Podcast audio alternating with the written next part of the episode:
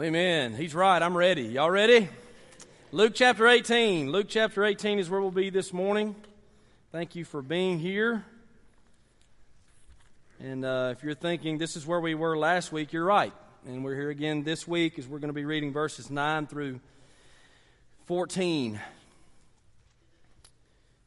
Start off with asking us a question. How many of us have ever attended a class, a conference, a training, a meeting, a professional development, and scoffed, we don't need this information? You might need it, but I don't need it. Like, I don't need to be here. In fact, why did they not ask me to lead the conference or lead the training or the class? Maybe you need to be in attendance and listen up, but not so much myself. I remember my son's first year of baseball, and in order to coach during his first year of baseball where we were playing, they said that I had to attend a training meeting on how to coach baseball. And I was like, me attend your meeting? Like, I just watched the Braves last night. We played the show on Xbox. Like, we're good, right? This is children's baseball. We think we got it. I remember, seriously, not saying those things out loud, but thinking things like that to myself. I go to the training meeting for baseball, for kids and coaches, and about 30 minutes in, I was like, that's pretty good. And then right after that, I remember thinking to myself, like, wow, that's actually better than how I would explain it or teach it. And then about an hour and a half in, I was actually thankful that I went, because imagine that. There was something that I didn't know.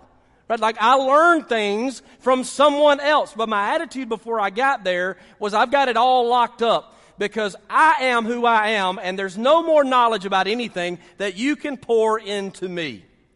Well, the parable we're going to look at today warns against confidence in our own righteousness. Confidence in our own righteousness. There's a warning there. It could be that you are here today, and you're here, and maybe you've come here just for the first time today, or maybe you've been here many times, and every time you come, you think in your head, this is pointless. I'm here because somebody else wants me to be here. They may need this information, and it may work for them, but I don't need it. And some of you may be thinking to yourself, every time I come, it's reminders of what I already know. I know the Bible. I've been a Christian since I was little. I know what the teaching is. All you're doing is giving me reminders. Maybe you're thinking to yourself, why don't you sit down and let me preach? And maybe so. Maybe so. But the truth is today is the Scripture is warning against our own self-righteousness. And here's what we'll learn from the Scripture in Luke chapter 18, verse 14.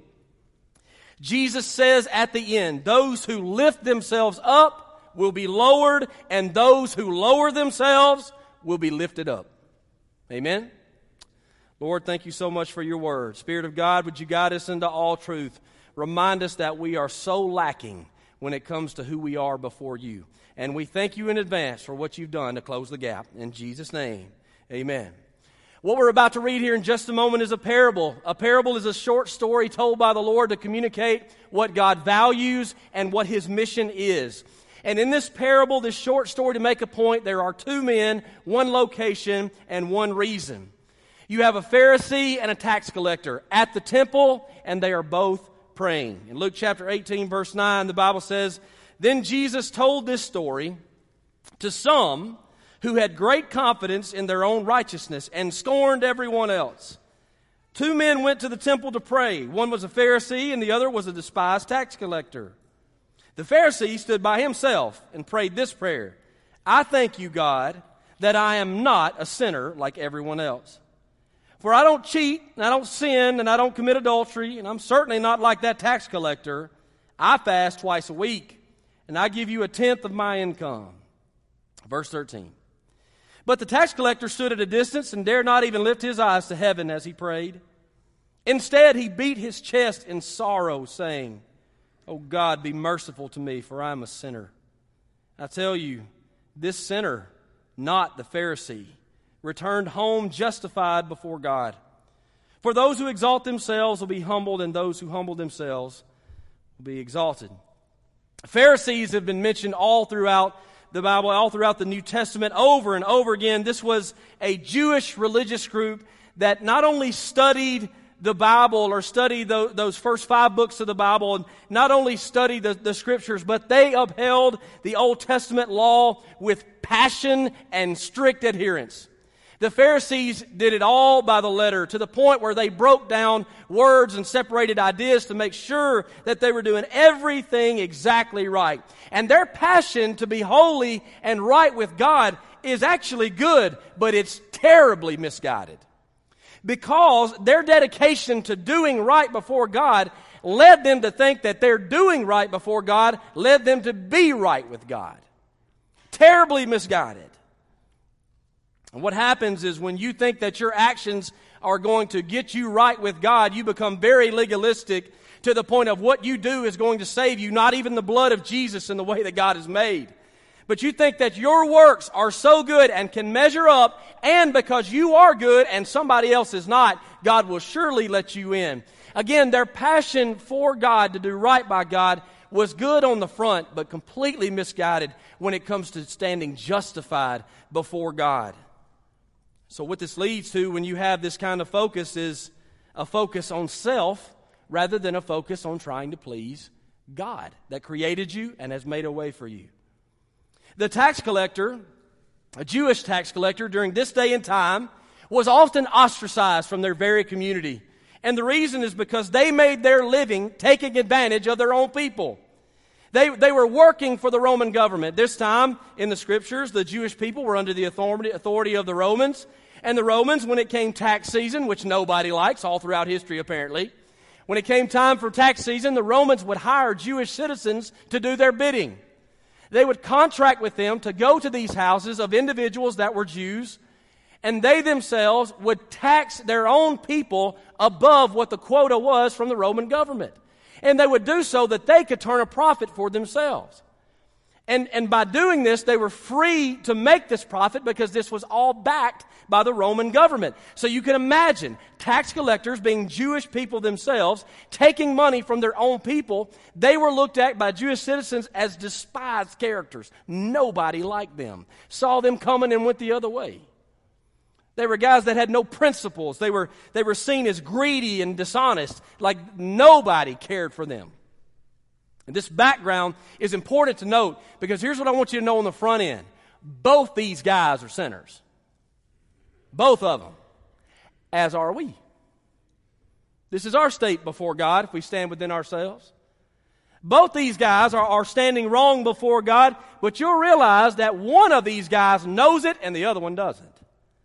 So as we read in Luke chapter 18, verses 9 through 14, we're going to discuss the contrast between these two guys. But I want to let you know, as we talk about their position and their prayer and their result, that there's one of these guys we want to be like when we leave out of here, and one of them we don't. Let's talk about the position that each one of them takes in the temple as they're praying. The Pharisee, the Bible says, stood by himself. He stood by himself. Your translation may say that he stood with himself, meaning that his position was a separation between himself and all the common folk. Y'all over there are coming to pray, and I don't even know why, because the real prayer people are over here. This was the position that he takes at a distance, a social distance from others, not for the threat of a virus, but for the threat that they are guilty of being not like me. That's the attitude that he has taken. That's why he has separated himself from another person, another group of people, because he and his faith is all about what he's done to be right with God. Isn't it interesting? This man who claims closeness with God positions himself to others like he doesn't know God at all. God who is above, God who is truly holy, separate, even in his holiness from creation, also involves himself with us because he loves. God is immanent, and he positions himself towards his creation close. But the Pharisees' focus was not on God, it was on himself. Therefore, with the focus being on himself and his own righteousness, it separates him from people. If we're truly right with God, his position would certainly not be away from sinners. Y'all didn't hear me. If we are truly right with God, our position is certainly not distant from sinners, y'all. He would have known the scripture in Leviticus that says to love your neighbor. And if anybody knows in this place today, loving other people is not ideal at a distance. Loving other people has proximity. It has closeness. If you are a Christian that only tries to associate with other Christians, well, I guess the gospel just ends with you then, doesn't it? If all we're doing is trying to create a circle where nobody is in the circle that needs the gospel, what are we doing? As I see it in the scripture, we are plan A to reach other folks with the good news of Jesus Christ. What good does light do in a room full of light? The light shines in the darkness, the Bible says. So yes, not giving up our influence, not giving up our integrity, or not giving up our message. We are to associate with sinners in a way that we are reaching with the influence of the gospel to people that need it. Ask yourselves this question. How during the week are you involved with people who need you? How are you during the week involving yourself intentionally with people who need the light of Christ in the dark world? You're probably like me and have heard, and maybe you've experienced some churches that carry a reputation of being too high and mighty to get in. That church is too high and mighty to get in. Why is that? Because some people act too high and mighty for others to get in. That's why it is. That's the truth. We don't do that. When's the last time you shook the visitor's hand? When's the last time you got up out of that pew, went to somebody that you don't know, and dare I say don't look like you, and reached across the aisle to welcome them here to the church that you've attended all your life?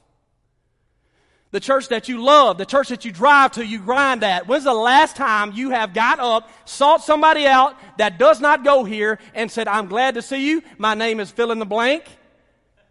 I've been here a long time. Have you been here 5 minutes or 5 years? Can I help you with anything today? When's the last time? Why are you asking us that? Because if we're not being welcoming, then we're not welcoming. That's not a sign, church, to 5 staff members. That's a sign to the church. Now, I will say this. Lindsay Lane Baptist Church, for it to grow to the size it has, there's been a whole lot more welcoming than not. I would say that even in the size that we are, the reason why churches grow is because they are welcoming, because they reach out and welcome in. But I will also say that because of the size that we are, there are probably people that don't say these things out loud that you're going to see today, but they think that within their heart, and they will look somebody up and down, and they will withhold an invitation if somebody looks a certain way. And if you're in that category, hear the preaching. Stop it. Quit. You need to remember where you came from. If you're a saint, it's because God made you a saint. Because God cleaned you up. He made a way for you.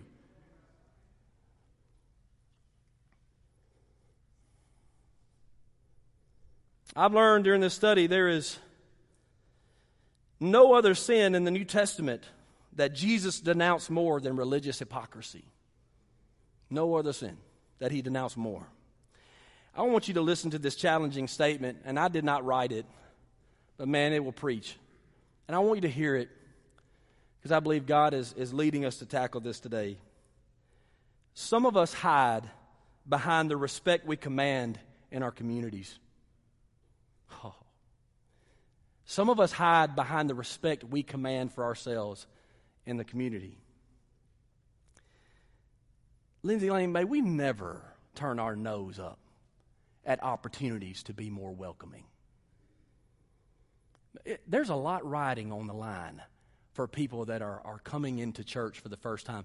Y'all, the pandemic did nothing to stop visitors from coming here. Did y'all know that? Visitors cards every week. Every week. More than likely, and you visited churches too, more than likely, people are making up their mind about this place, not when the preaching starts, not when the music starts. It's when they come in and people are nice to them or not. We either represent this stuff or we don't. And not to people we know, but to those we don't know.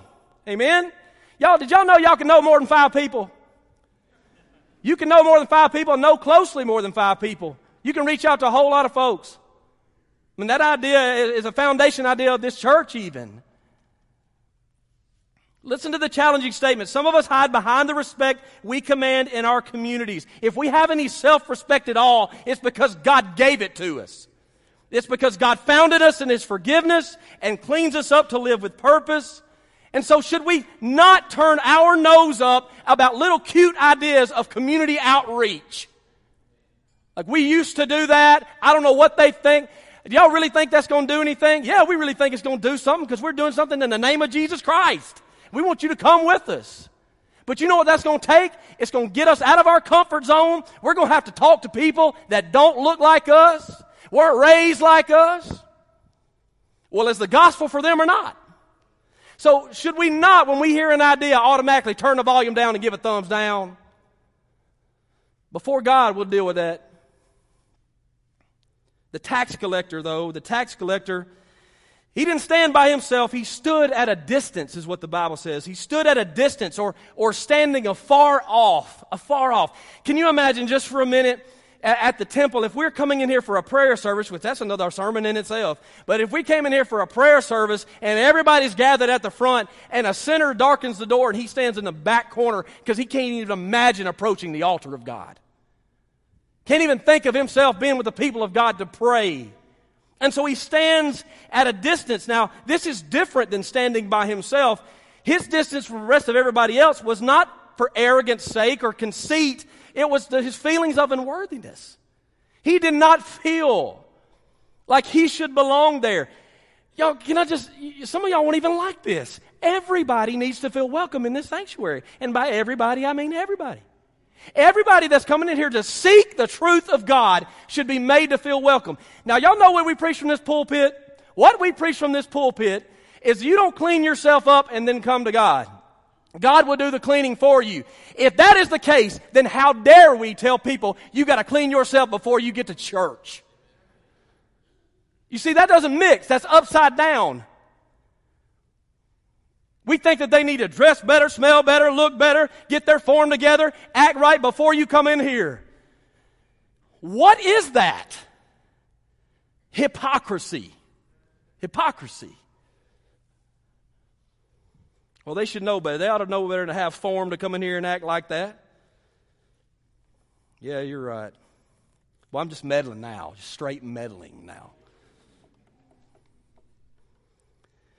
His stance is not the only position that he takes. The Bible says he dared not even lift his eyes to heaven. Y'all see the proper position of a man who's going to leave justified here in just a minute. He dares not even look up to heaven, is what the Bible says.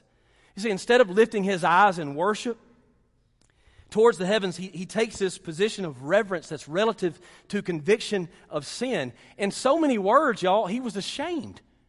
He was ashamed. And y'all, when there's sin in our lives, did y'all know this? That shame is appropriate.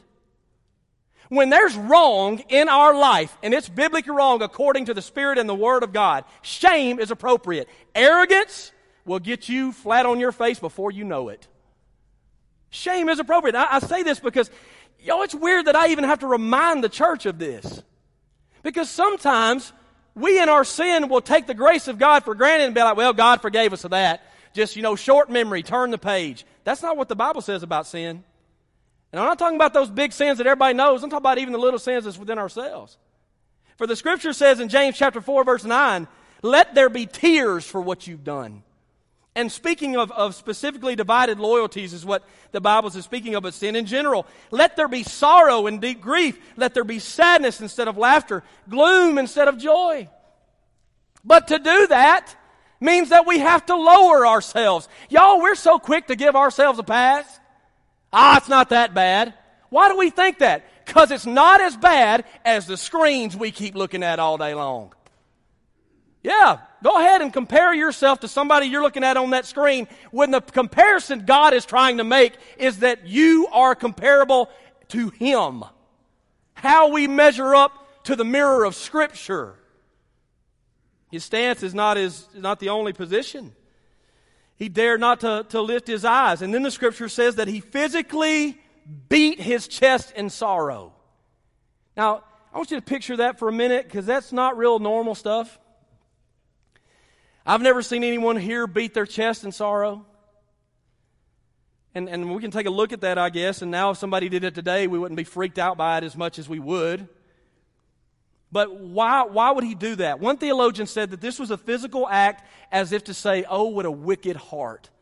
And knowing no other way to fix his heart that was black and dark and had cheated people, he just began to beat himself in the heart because of the sin that he had against people and the sin that he had against God. This is a physical gesture of distress. I'm going to get to this point later on. But you don't have to beat your chest anymore to fix your heart because God's done the work for you. He's beat back sin already. So what he's doing is a physical gesture of distress. He's reached the point, y'all, of where he's become undignified before God. He don't care what everybody else is looking at. He's become undignified before God to the point where he will not lift his head and he is beating his chest in sorrow. Like the Pharisees over here running down the list of how he's getting his story together, of how he's good enough before God, and the tax collector ain't even spoke yet. He can't even bring himself to words yet. When you think of all this, as we make our way to the prayer, this is why when we pray, we teach our children to bow their heads, close our eyes. Why we give an invitation for you to come to the altar, because it gives the church an opportunity to remember who we are and who God is. So let's talk about prayer. The Pharisees' prayer was one of thanksgiving. Lord, thank you so much that I'm not like these losers. And that's what he prayed. That was his for real prayer. God, thank you so much that I know more than him. This guy don't know nothing. He looks weird. Everybody hates him. Thank you, God. This is not a prayer of thanksgiving, is it? It's a twisted prayer of thanksgiving, I guess. I read the following this week that self-righteousness is always being bothered most by someone else's sin. Self-righteousness is always being bothered most by someone else's sin. No, this was not a prayer of thanksgiving. This was a prayer of self-congratulation. And you know what our culture loves? Self-congratulation. You can look videos on the internet are real quick supply from celebrities, famous people that are being celebrated for saying things like this. I want to thank me for believing in me. It's seriously, it's funny.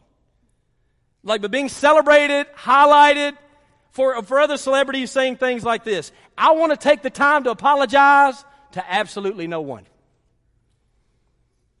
Others, famous people, I'm talking about dignitaries saying things like this. I did this stuff myself.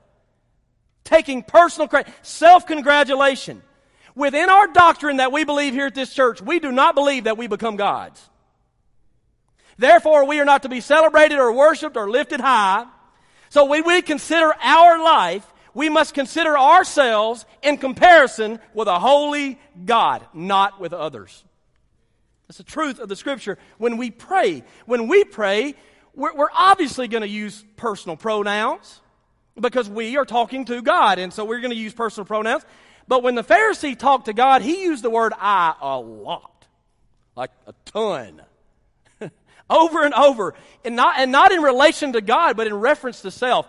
And he said things like this, I don't cheat, I don't sin, I don't commit adultery, I'm not like him, I do fast, and I do tithe. I think before, as I see this, if we were to do this list ourselves, it would almost be like God is like, yeah, buddy, that's not the only stuff in there. Like there's more that you shouldn't do and more that you should do. In fact, Jesus called them on it.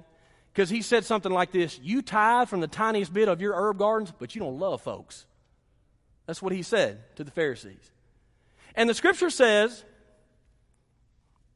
in Luke chapter 6, verse 45, what you say flows from what is in your heart. So what was in his heart as he prayed to Almighty God was himself.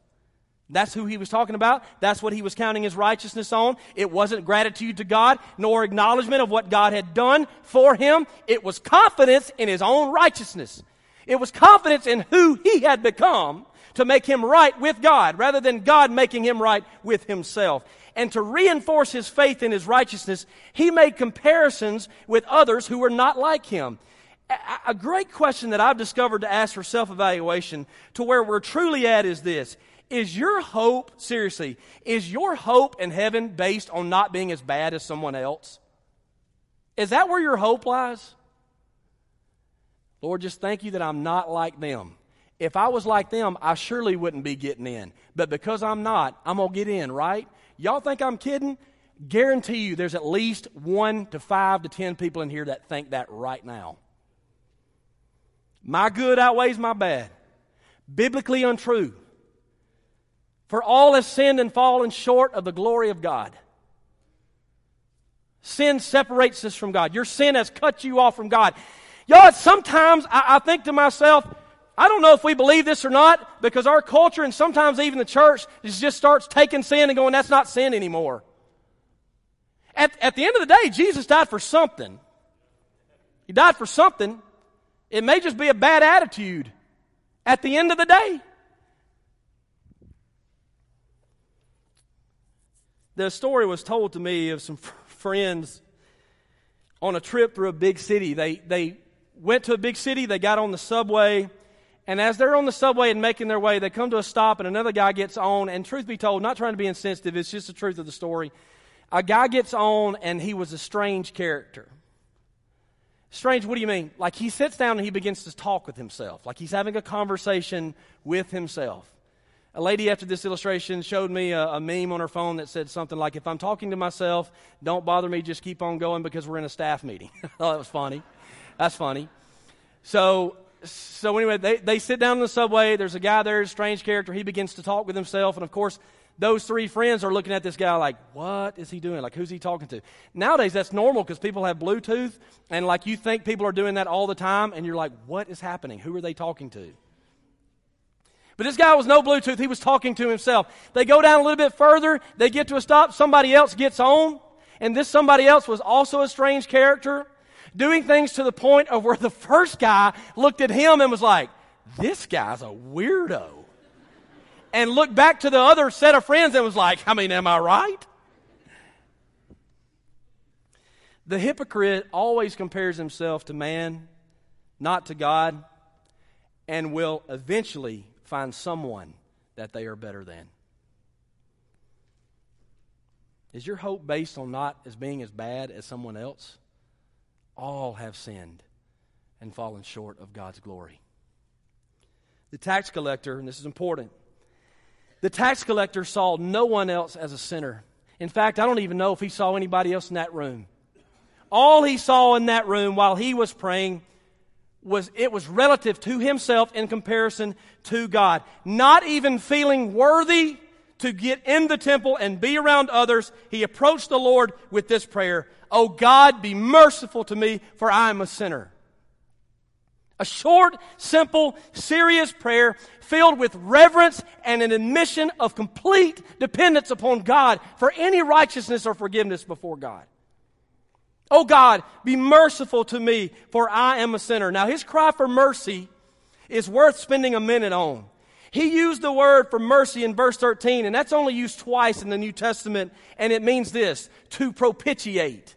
Now that's a $5 word, and we're going to talk about what it means. But in both instances in the New Testament, that word mercy translates in the original language as to propitiate. Propitiate is a big word with a big meaning, and it means this, to appease for or atone for. So when he's praying, oh God, be merciful to me, he is praying, God, may you do something that appeases you on my behalf. May you do something that atones for my sin, for I am a sinner. God is holy, and God cannot overlook sin because of it. Small or big, attitudes or actions, because God is holy, it all counts. So in his goodness, out of his holiness, he made a way for the sinner in need to be saved indeed through the system of sacrifice. Through the shed blood of Jesus Christ, God's wrath towards sin is atoned for. It is appeased. Hebrews chapter 2, verse 17, which is where this other word comes into play. It calls Jesus the merciful high priest, the propitiating high priest that could offer a sacrifice that would take away the sins of the people and therefore appease or atone for them before a holy God. Meaning that he, Jesus, the high priest, the great high priest, is able to make a sacrifice, which is giving up himself to make a way for a sinner like the tax collector and the Pharisee who needs grace. By doing this, and this is the cool part, by doing this through the system of sacrifice, God maintains his integrity as holy, and the sinner has a way of rescue. This is propitiation. And Jesus takes all this on himself.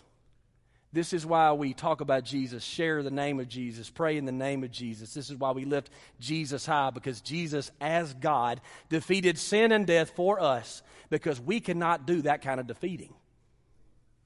Don't forget that. Church, don't miss this. The tax collector is our example here. He's certainly the example we want to take. Y'all, the tax collector was a sinner too. I'm serious. The tax collector, the guy that we are going to leave here wanting to be like, as he is like Jesus, the guy that we are going to leave here wanting to be like was also a sinner. He had probably just a day or so before swindled a family with young children out of money. Taking money out of their pockets, taking food off their tables. They may have had to leave their home because they could not pay the taxes, and the Roman government backed that up. He was a sinner too. But here is one of the great points of this parable. If Jesus uses the tax collector as an example of righteousness, then he can do the same with you and through you. Hey, y'all hear me? He can do the same with us and through us. God can make us examples of righteousness to tell his story to people on the outside looking in. I don't know about y'all. I want to be that. I want God to use me in that way. But he can't use you in that way if you are your own righteousness. God cannot use us in that way if we've got everything together and there's no more need for his grace anymore. You know, this sometimes is what makes Christianity unattractive, because the world knows better, y'all. They see us with a bad attitude at the restaurant. They see us hauling off, getting in somebody's face at the ball field. And that's who we are, because we need grace and salvation. But when we act like we're better than somebody else and our salvation is our own, that's why it's unattractive. Because there is no perfect person in this world. God has made a way for us through the blood of his Son, because everybody is cut off from God in their sin. Everybody. Jesus said in Mark chapter 2, verse 17, I know I'm not talking about opinions up here today because this is in the Bible. Jesus said in Mark 2:17, I've not come to call those who think they are righteous, but those who know they are sinners. Those who know they are sinners, that's who I've come to call. The tax collector was basically praying this: "Oh Lord, please make a way for me, a sinner." And that's exactly the mission of Jesus. Y'all, just stop explaining to everybody why you're good. And just stop. I'm serious. Just stop it, whether you're a Christian or not. Stop telling people why your sin is just fine before God. It's not. And we can take these verses and we can twist them all we want to. Plain things are main things, and main things are plain things. And at the end of the day, we've all got sin, and we need to quit acting like we don't. That's as plain as I can make it.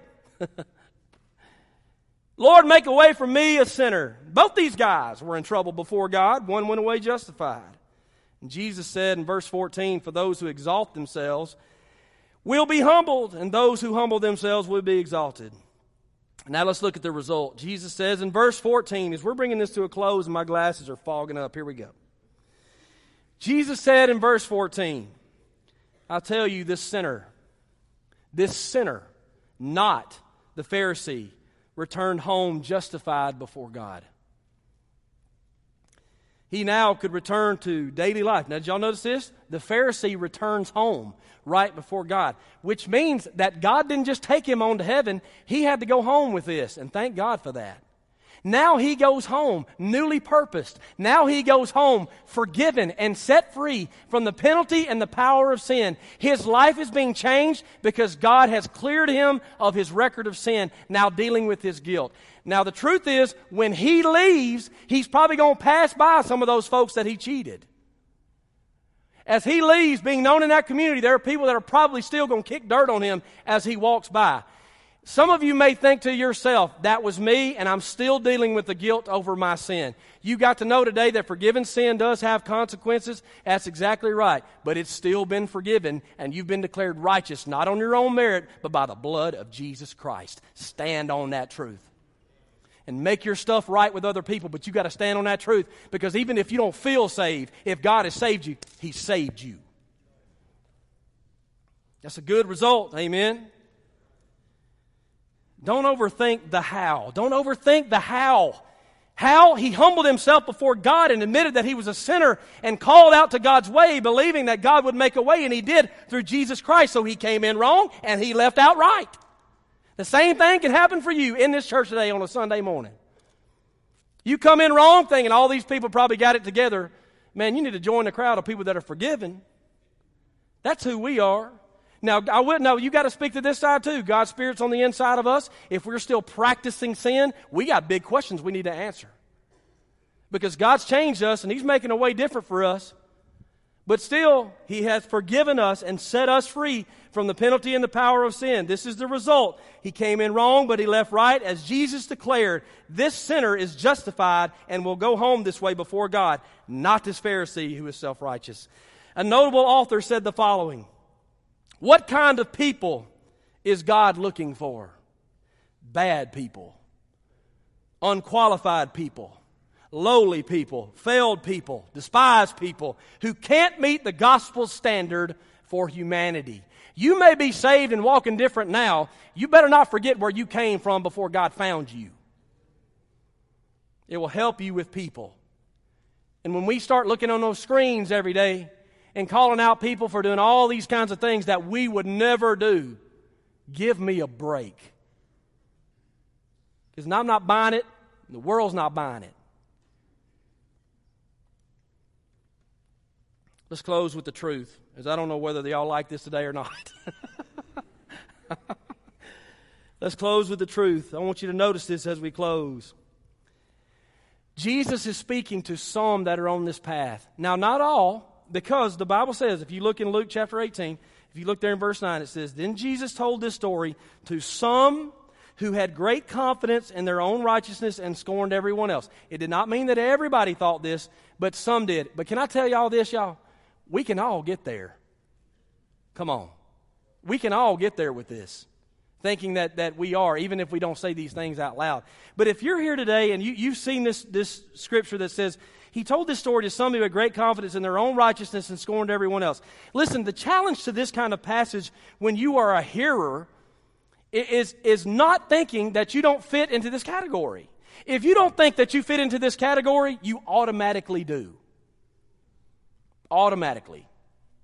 That's not me. You automatically fit into this category. So, what's our response? It's two things. Last section of the page, and we're done. Our response is we humble ourselves before God. And out of that, I will say this, as we humble ourselves before God, it may call for us to humble ourselves before people, because God wants to reconcile relationships. Don't you think if you've done something to your brother, that if you go to God for forgiveness, God is not going to have you go to that brother and ask for his forgiveness too? So we humble ourselves before God. This is an obvious response to this message. At the altar, in our seat, we go before God and ask God to forgive us of our bad attitude, of our self-righteous attitude that we are taking the credit for goodness that somebody gives us over what He's done for us. We take the credit because we've been working hard. No, we need to humble ourselves before God so that it would bleed into our attitude on Monday as we deal with people. through the next week before we come in here on Wednesday night and then Sunday again to hear God's Word again. And then the last thing I would say is and let me give you one more question because I've closed like 3 different times now. Let me give you one more question. Have you this week been talking more about others more than you've prayed to God? Have you spoken about others and their wrong than you more and thanking God for your right? Let that sink in. If so, it's time to humble ourselves before God. We need to ask for God's mercy. We need to become undignified, forget thinking about all this stuff and the show. And I really don't think we've got that kind of church, just to be honest, because I know a lot of y'all. But we need to keep ourselves from thinking that we've done this thing. We need to keep ourselves in the way of acknowledging God fully, that if there's any good in us, it's because what of God is doing in us. But there's also this other side that maybe today for the first time you've realized that trying to do good is not going to make you right before God, and you've heard full well that whether you're the Pharisee or the tax collector, both these guys still needed propitiation. They still needed for God to make a way. Can I tell you the good news? God has made a way. That's why we keep talking about Jesus. Because Jesus, the high priest, made a way through giving up himself, shedding his blood to be an acceptable sacrifice before God that would appease his wrath. God did that for you. You might as well go on and accept it. You might as well love him for it and accept it. And turn from your sin and turn to God by faith in Jesus Christ, the waymaker for our souls. Amen? Let's stand to our feet.